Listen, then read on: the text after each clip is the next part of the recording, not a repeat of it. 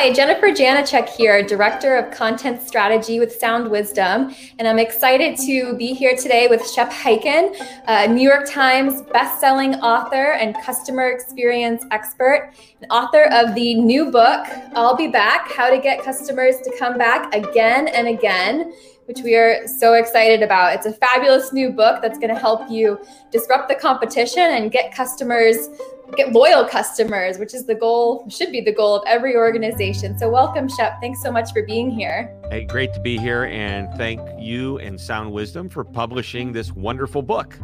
Yes, it's, it's fabulous and so much fun. And um, the questions that I have today are going to revolve around the theme of termination. So, of course, the the book with the title has this fun spin on you know the Terminators. I'll be back, getting customers to say I'll be back. All the different forms that termination can take. And so, while you mainly talk about uh, terminating the competition in a playful way, of course, um, you know, succeeding in your organization and building those loyal customers, winning customers.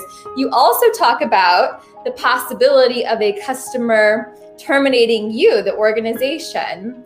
So I was wondering if you could share with us a few of the top reasons why a customer might terminate you and what sure. you do to avoid that happening. Yeah, yeah. Well, that's a great question. And you know, these are the types of things that when I share them with you, you're going to go, oh, yeah, I can't stand when the, a company, any company, does that type of thing. And by the way, we're talking all kinds of companies, all types of industries, business to consumer, business to business, it doesn't matter. I am so glad that I did grab my copy of the book. And I also am glad that my glasses are very close because um, I, I don't want to give you any bad information. But eh, really interesting also, when I'm about to share this information, I just, uh, in about a, oh, I guess a month or so, maybe two months ago, received the most recent data from my annual survey about what customers love about companies and don't love, and the reasons customers would not come back. And they matched up even before I, I mean, I wrote, I started writing this book like over a year ago, and it took time, but I love that they match up and they're congruent. They were the same last year, very similar last year. So, number one, are you ready for this? Yep. Apathy. Apathy. Apathy. Think about it. So I will tell you that in the 1980s, there was a study done by the Technical Assistance Research Program, uh, commissioned by the White House Office of Consumer Affairs, that asked what reasons customers would stop doing business. And they said up to 70% of customers stop because of apathy, somebody not caring. Mm-hmm. And it's like if you get around there, why would you want to go back to doing business with somebody who didn't who didn't seem to care about your business when there might be many competitors around? Mm-hmm. Number two, uh, ties to it's pretty close to apathy. Uh, might as well be rude to me. If you're not going to care, rudeness. so, who wants to do business with somebody that doesn't seem to not only care, but may not have the best attitude, may be short with you, may be rude with you, may make you feel like you're an inconvenience? So, mm-hmm. that's number two. And by the way, I have 10, although there are many more than 10. We could probably write a whole book on reasons customers would terminate you, but I like to stay more with the positive than the negative. Uh, here's a really good one customers put up with this for just a short period of time, maybe the first time they'll do business with you. When they realize they can't reach you easily, they move on. And here it is not uh, being able to get contact information easily. Mm-hmm. It's not easily accessible. Um, let me give you a great example. Um, I've been to a website where I need customer support and I just look and look and hunt and hunt and click on all the links and I go down to the bottom to look at the sitemap, hoping I can find an actual email or a phone number for customer support.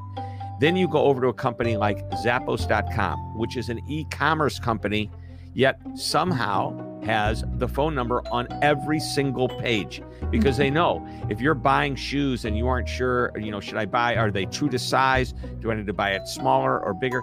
You're going to pick up the phone and call them. That's the fastest, quickest way in. Mm-hmm. So those are those are three, and of course, uh, couldn't connect on a channel that you preferred to use more and more.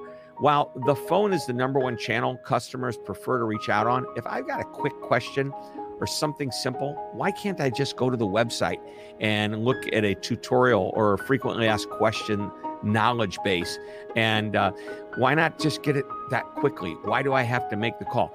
True story. I'm not going to tell you the name of the company. It was a cable TV company.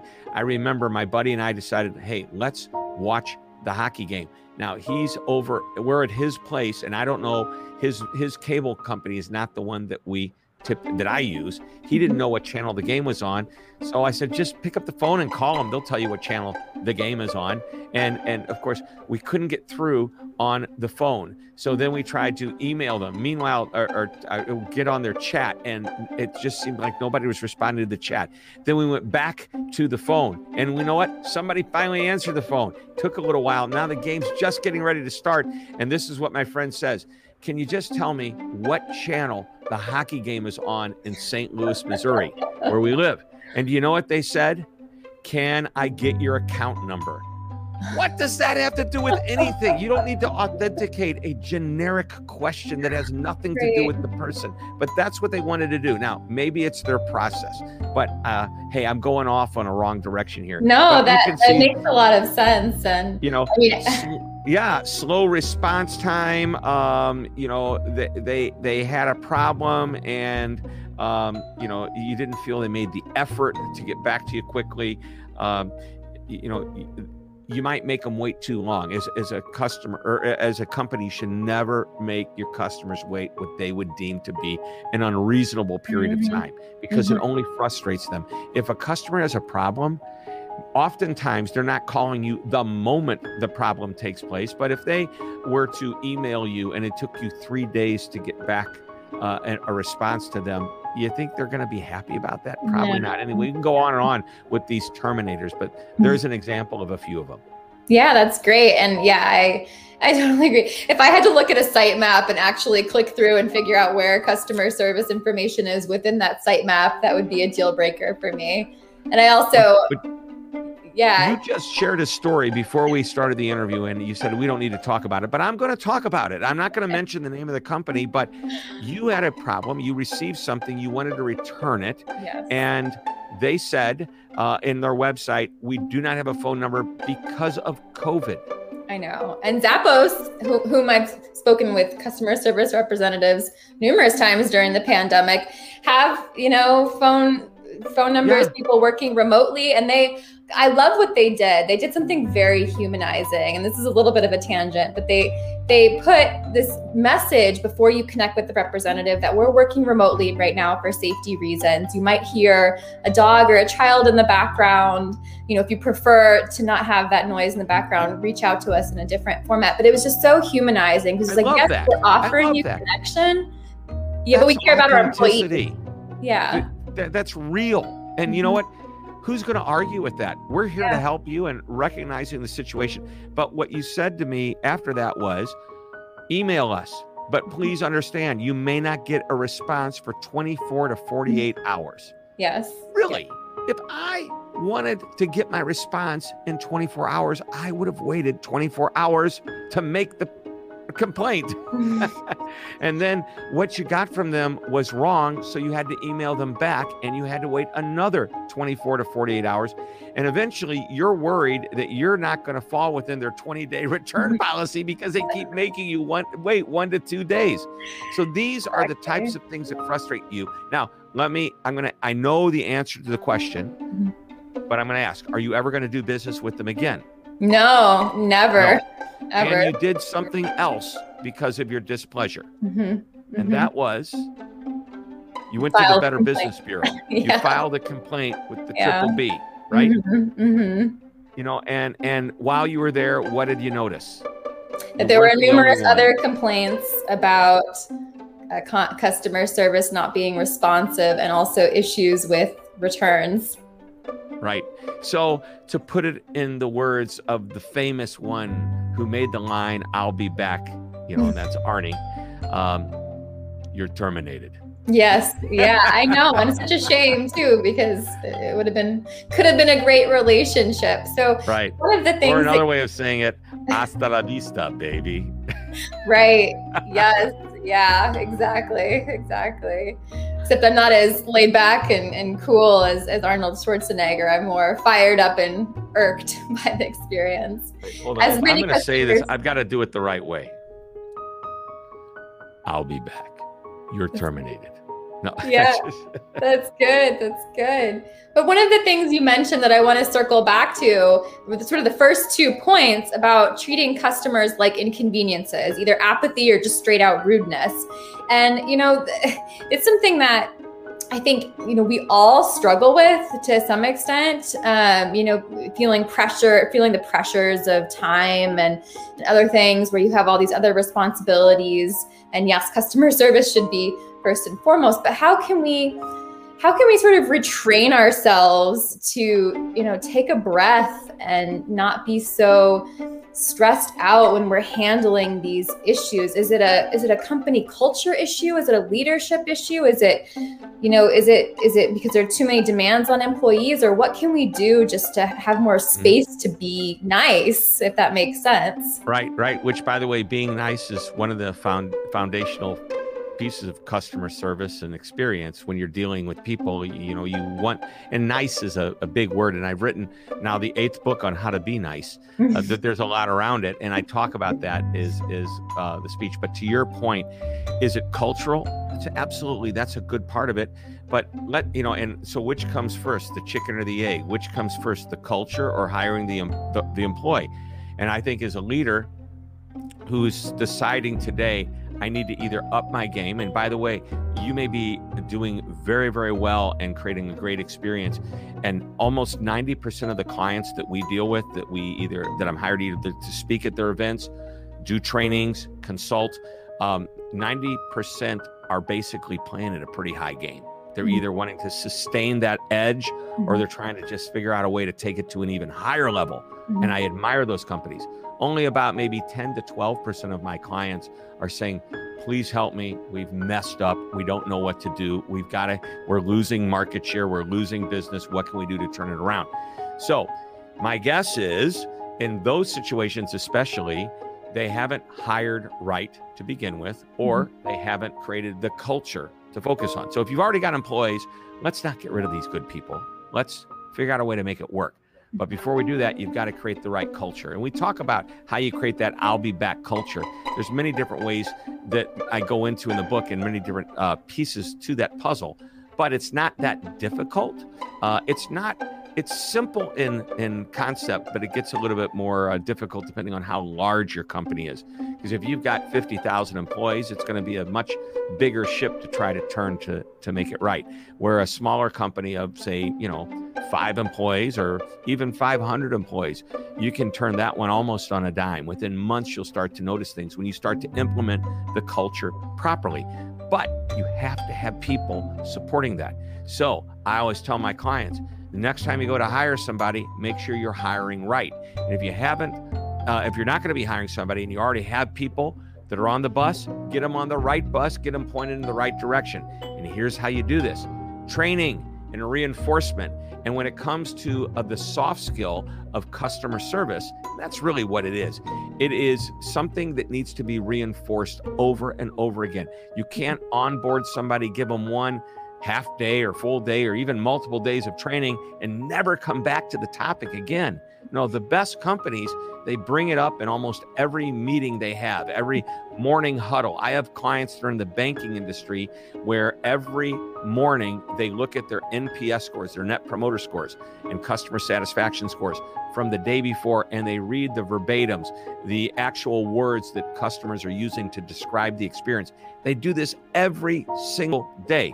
Now, many of these verbatims are very positive. So, what a great way to start your day and remind people how important it is to deliver at this level. Anyway, I'm going off on a tangent here, but yes, culture is very important.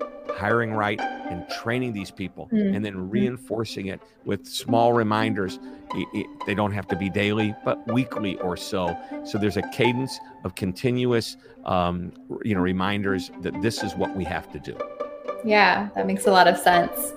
So, um, switching subjects a little bit, is there ever an instance where an organization should terminate a customer? Oh, yeah. And in the chapter on you're terminated, um, there's at the end, it says, So, why would you want to terminate a customer? And the answer to that, and I'll just give you the, the basic ideas, is number one, that customer is bad for your culture. They're a bad customer. Um, and I'm just go with one and let you read the others on your own. But Yeah. this is something uh, that you have to do. Number one, to show your people that you'll support your own people, that they are more important than that sale from that customer that has been rude, may have used abusive language, may have Mhm. said some Mhm. very terrible things to a person.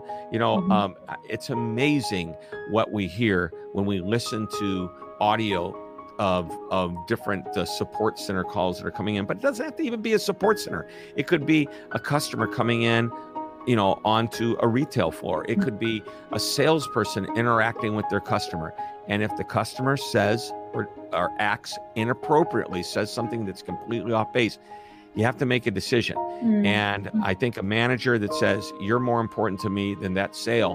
And then you have to let that customer go. Mhm. And the way you let them go is crucial.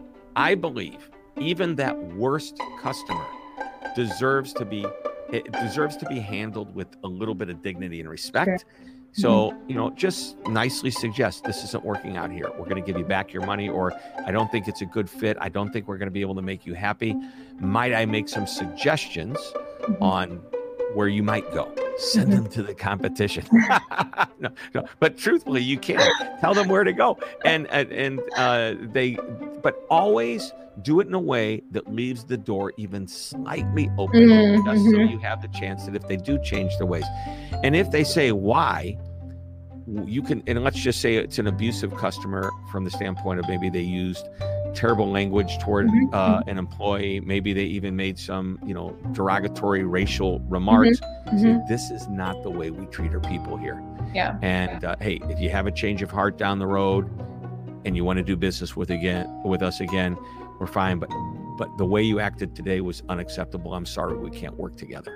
Yeah, no, that makes a lot of sense. And, um, you know, obviously you want to stress to your employees that you really value them and, you know, want to protect that relationship first and foremost so that they're able to do their job and serve Yep. customers with the same the same attitude. All right, so so last question and this Okay. is speak broadly to, you know, the overall lesson of the book. How can we disrupt the competition and create uh, that I'll be back culture, get customers to say, I'll be back time and time again. Well, so there. What? First of all, uh, buy the book. Okay. Yes, yes, absolutely. Get Uh, your copy. There's a, a whole process outlined, but maybe you could summarize. Okay, so you're you're talking specifically about chapter 15, Yeah, so the last process. Uh, my maybe. favorite chapter in Yeah. the book. Uh, actually, there's a few other favorites as well, but this one I love. I call it where the rubber meets the road. Mhm. And this is a process that gets you to understand the opportunities that are available to you that differentiate you from your competitor. Mhm. So I'm going to take take you through it really quickly. Number Great. one, ask yourself, why should someone do business with me? And I don't want you to say because our people are really great, because that's what your competition is going to say. What really truly differentiates you? If you can prove it, like uh, if you've won some great, you know, uh, customer experience award, maybe you've won a Stevie award, and the competition hasn't. Yeah, you can say that, but overall, you're looking for true differentiators. Number two, what is your competition doing? And why would the customer want to buy from them instead of you?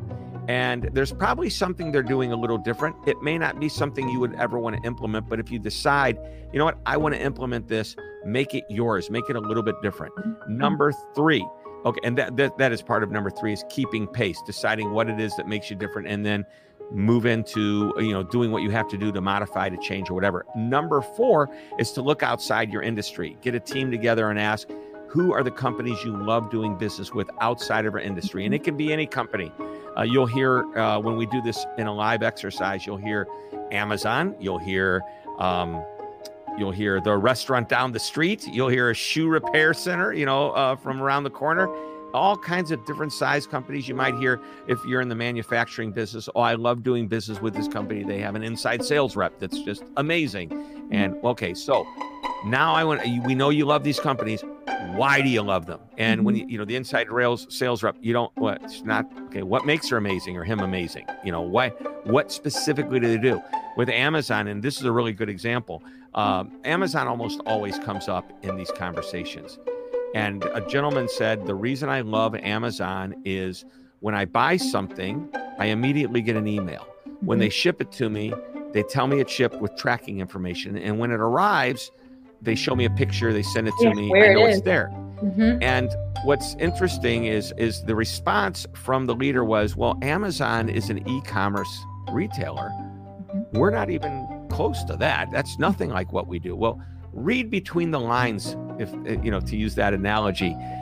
It isn't that this person loves receiving emails on product that he bought online. He loves receiving updated information about what he bought. That's a totally different different animal. It's Mhm. I want you to think about what this really means. It's the communication.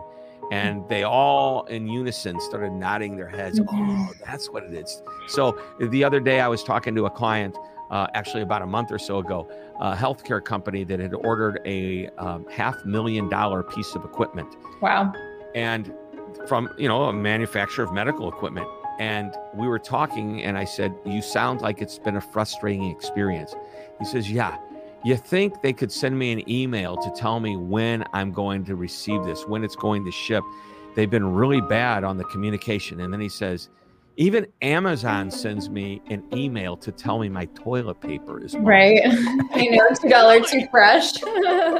really so does that make sense i mean it makes total sense anyway uh, so that is the point that's a really big important step because the next step is after you've listed all the reasons you love doing business with these companies start to choose the ones that you could use that you're not using and start to implement them or at least discuss the process of doing so and when all that's finished you go step six to the final question which is the same as the first one minor modification now that we've made these changes why would someone choose to do business with us instead of them? Mhm, mhm. Yeah, that's a great process. And one of the things that I really love about it is it forces you to get out of the box of only looking at your competition and you Mhm. know um, trying to figure out how you can differentiate yourself from them because only one of the steps really exclusively deals with the competition. Right, So- right. Because if all you do is exactly what the competition does, you're a commodity. Right. Yeah, that makes a lot of sense. Well, thank you so much, Shep, for sharing these fabulous tools and techniques for creating an I'll Be Back culture and getting customers to keep coming back again and again. Make sure that you pick up your book, I'll Be Back How to Get Customers to Come Back Again and Again. It is just the best resource for building customer loyalty. And um, thank you so much for your time today, Shep. Well, well thank you. And uh, as I jokingly said earlier in our conversation, since it's the end, hasta la vista, baby. I think that's what he said. That's exactly what he said.